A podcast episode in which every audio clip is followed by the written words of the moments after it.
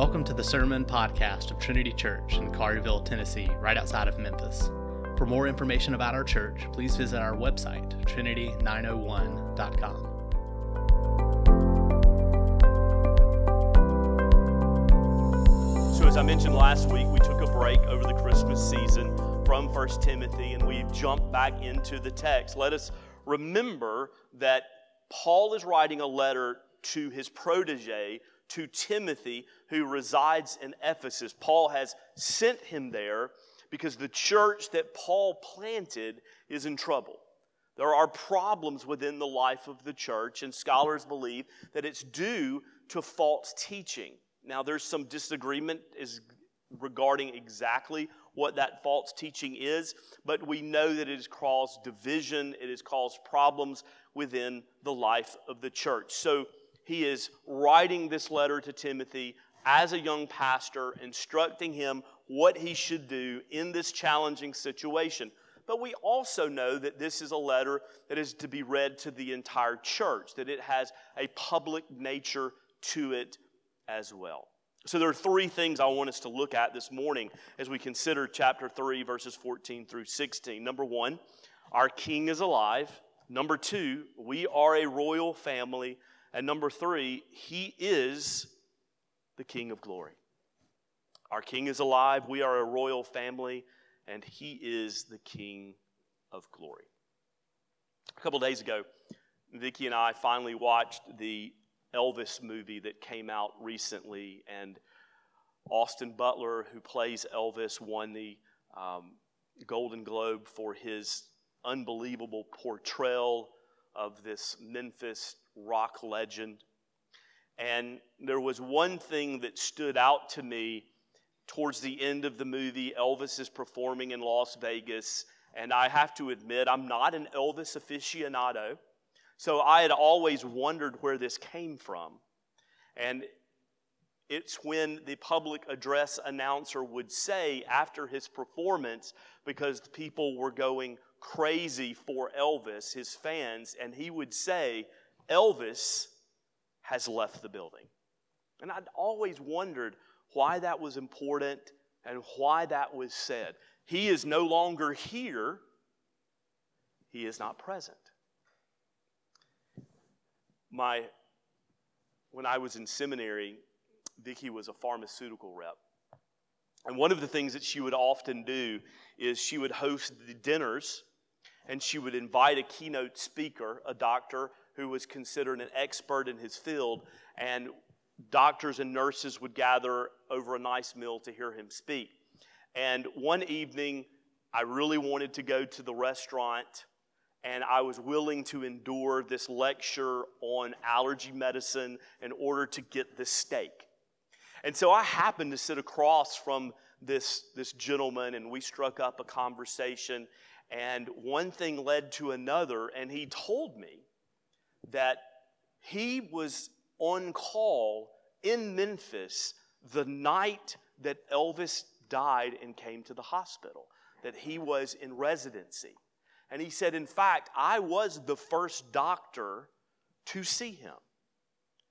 And I asked the question that you would ask because I had been seeing the National Enquirer my entire childhood saying that Elvis was in South America, that he was in Europe, that he was in the Andes Mountains, that he was alive. And I asked the doctor, and he said, Oh, without question and without a doubt, he was dead. I saw him. And I thought about the text this morning Elvis being the king, announcing that Elvis has left the building. But the reality is, when I went to visit Sun Records, when I vi- went to visit Graceland, which I, I assume you have to do when you move to Memphis, he wasn't there. He wasn't there. I did not get to meet him nor hear him sing at Sun Records. I did not get to hang out with him in the jungle room because the king is dead. He has left the building. And we come to our text this morning, and Paul is saying the complete opposite about our king. In fact, he says that he is the living God. Notice he mentions this three times. Verse 15, the church of the living God. Verse 16, his son vindicated by the Spirit. This means the work of the Holy Spirit in resurrecting Jesus from the dead, which signifies that he has accomplished our salvation and he has perfectly obeyed the will of God. He is not dead, the king is alive. He has been resurrected. And then we notice in the last part of verse 16, taken up in glory. That not only is Jesus the resurrected king, not only is he alive, but he is in the building. He is in the throne room of grace. He is sitting upon that throne. He is ruling over all of creation. So, Paul is very adamant in chapter 3 that our God is alive. Now, it's always important to understand the context of the passages in which you read. Why is this significant? Because wherever this small church plant was meeting in Ephesus, there is no doubt that they are in the shadows of the temple of Artemis, which was considered one of the seven wonders of the world at that time. In fact, it had over a hundred columns just supporting the roof of this temple. So, don't you know that Paul, as he's writing this, has that temple in mind? This God is dead. This God does nothing. This God is fake. This God cannot accomplish anything. Your God is alive. We've just come through the Christmas season and we hear the word Emmanuel over and over again in songs, Christmas cards, Christmas signs, meaning God is with us. And that's what Paul is trying to communicate to his audience then. It is what Paul is trying to communicate to his audience now. God is with us. Because of the love of the Father, the resurrection of His Son, and the ministry of the Holy Spirit, God is with you. God is with you. You draw near to Him in worship, Matthew 18 20 says. That when you come to this place, He is here, He is present. Yes, we cannot fully understand that. But God is telling us through His Word that when you gather together in my name for worship, I am here. He speaks to us through His Word, Hebrews 4:12. When we come to this place to worship God, He is present, but He is also, through His Word, speaking to us. That is why I often pray for the Lord to set me aside and to speak, because I'm a broken, frail, sinful, fragile human. But here's what's unique and unbelievable and incredible and powerful about the Word of God is that the Holy Spirit can use it despite me in order to accomplish great things in your soul. The illumination of the Holy Spirit, to use the theological term. There is power. I am not simply standing up here and reading to you sections from the newest John Grisham book.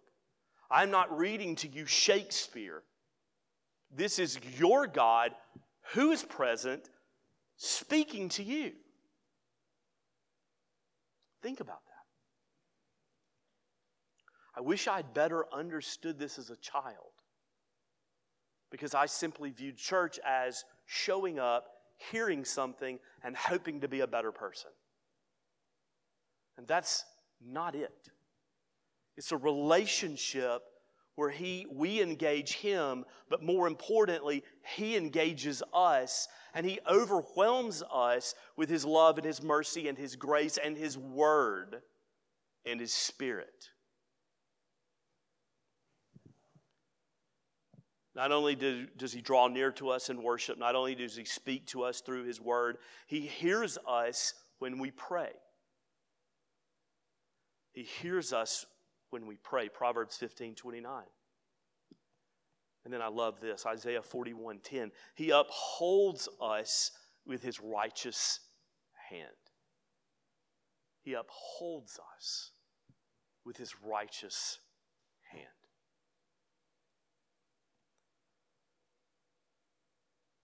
He's alive. He is living. He is the one true God. And that knowledge, that fact, means everything to us as His people. That we do not have a dead deity, an uncaring deity, a far off God, that He is up close and He is personal. And so we find great hope in that. He is here, and He is here for me. And that is my hope. He is in this place, He is in my heart. He speaks to me, He hears me. That is my joy. As we travel through this difficult world that has many lows and many difficult terrains that we have to navigate, just the challenges of this life because we live in a sinful world, know that He is with you, that He is holding you. And that should bring you peace. Our living God.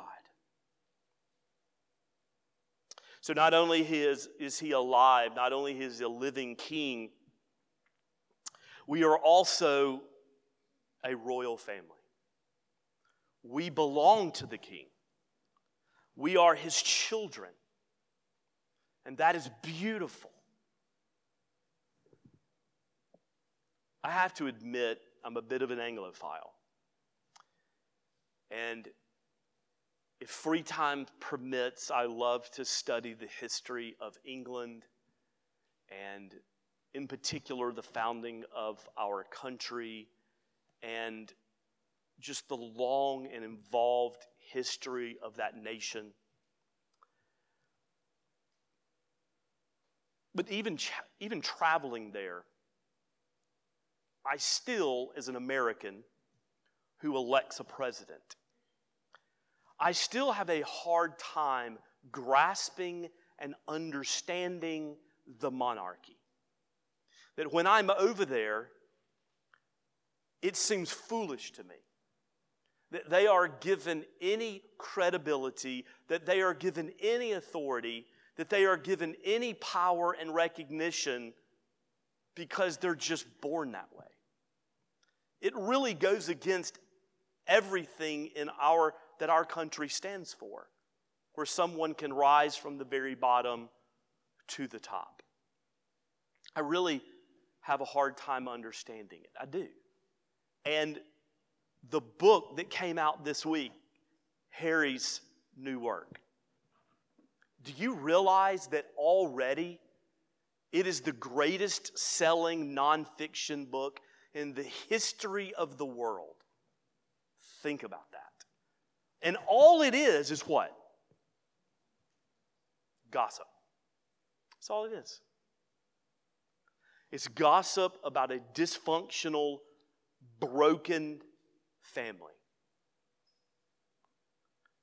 A broken, dysfunctional, royal family. And so Paul is writing this letter to Timothy, who's in Ephesus in this church plant, and they have division, they have problems, they have issues. They are a royal family. Right? I mean, if you study the history of the monarchy in England, there's very little tranquility.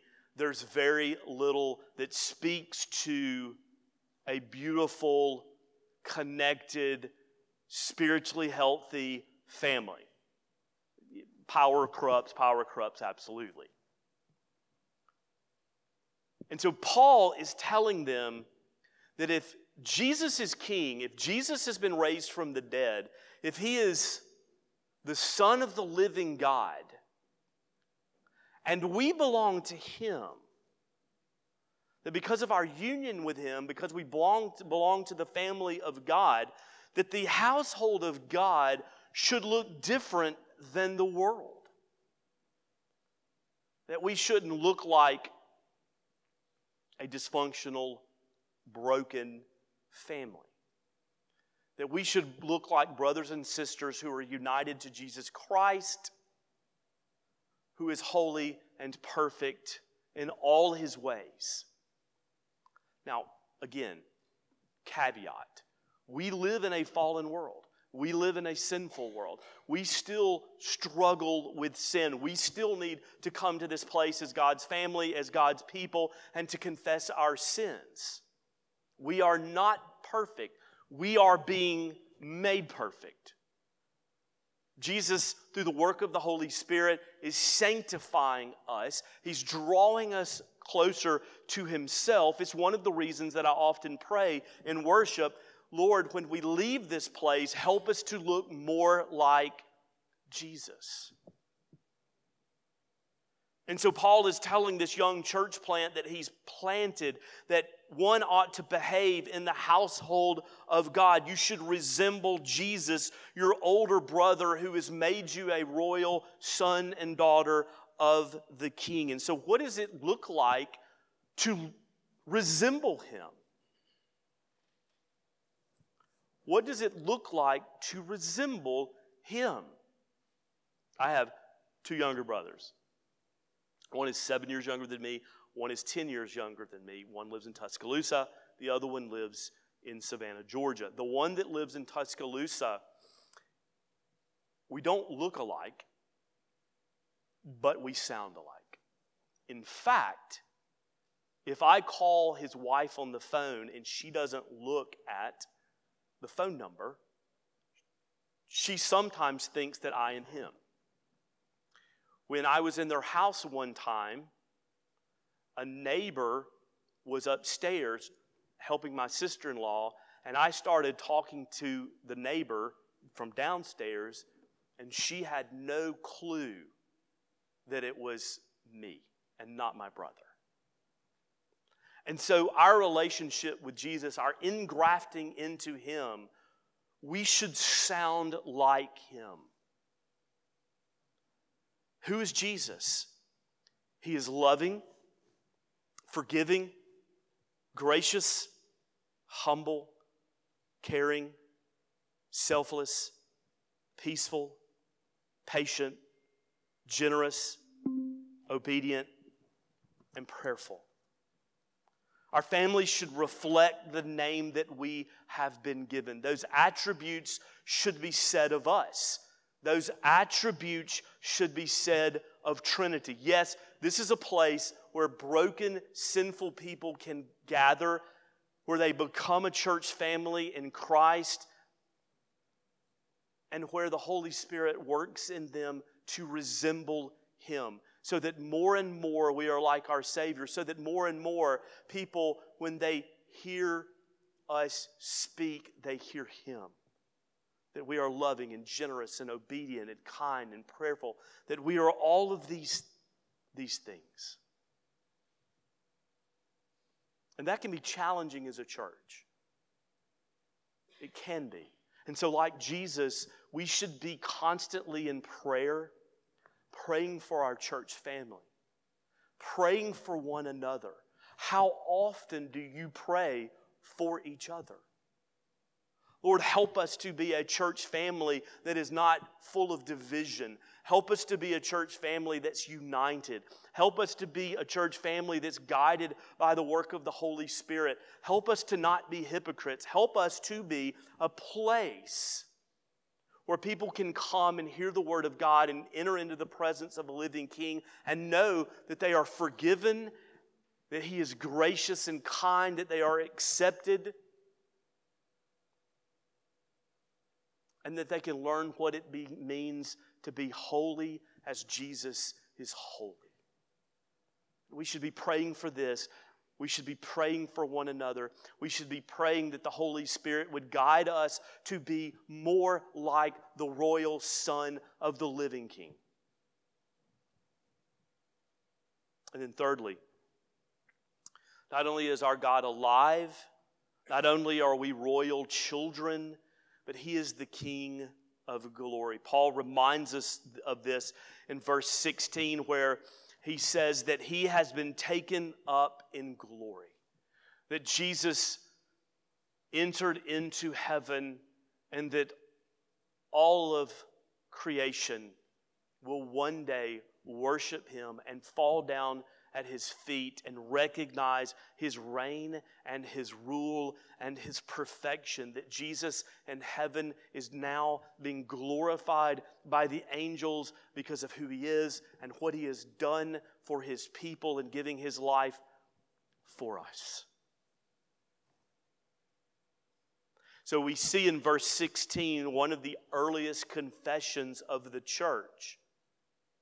Paul says we confess this mystery of godliness. That doesn't mean that the gospel can't be understood. That means that it once was mysterious how God was going to save his people throughout the world, and now it has been revealed through the life and resurrection of Jesus Christ.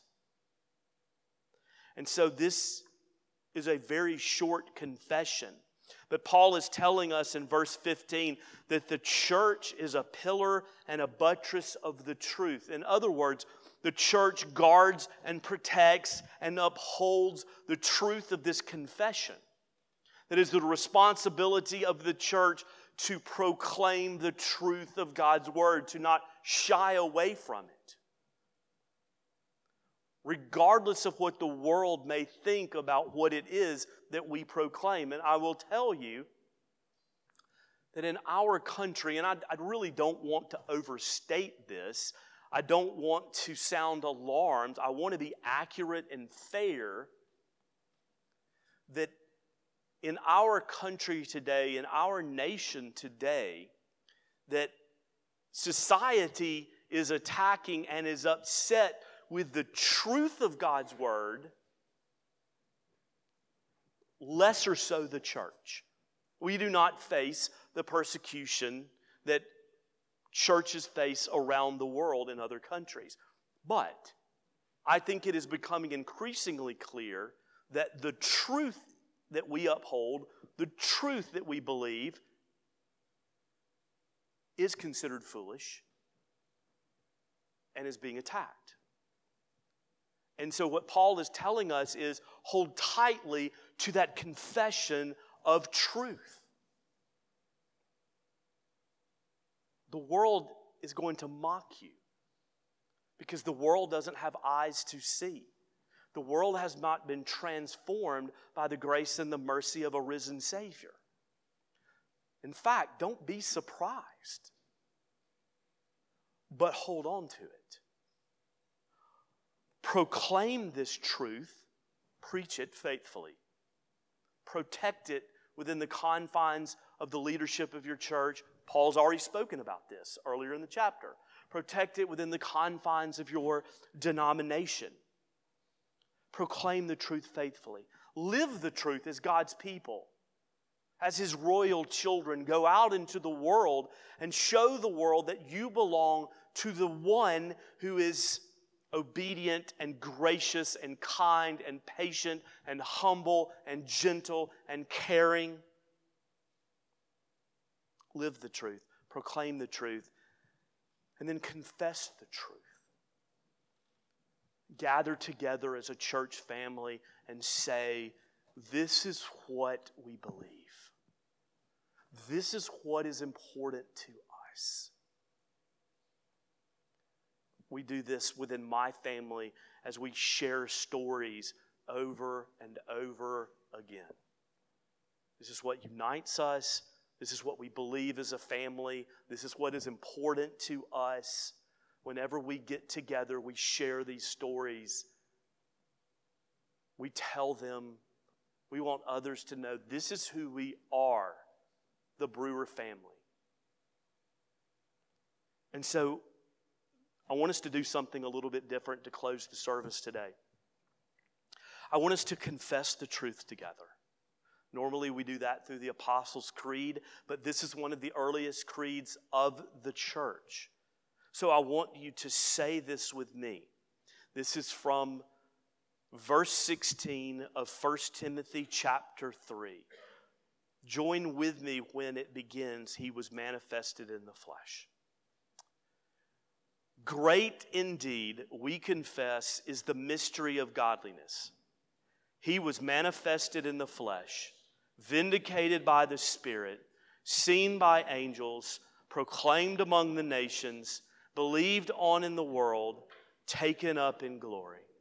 Take that to heart. Let's pray. Our God, we thank you for your word. We thank you that we can confess the truth of your word. Lord, help us to proclaim it, help us to live it, help us to confess it. Remind us of who we are in your Son, Jesus, that we belong to your family. And Father, may we never forget that you are a living God who rules over heaven and earth. Father, help us to understand what it means when we gather into your presence and hear you speak. Speak to us now.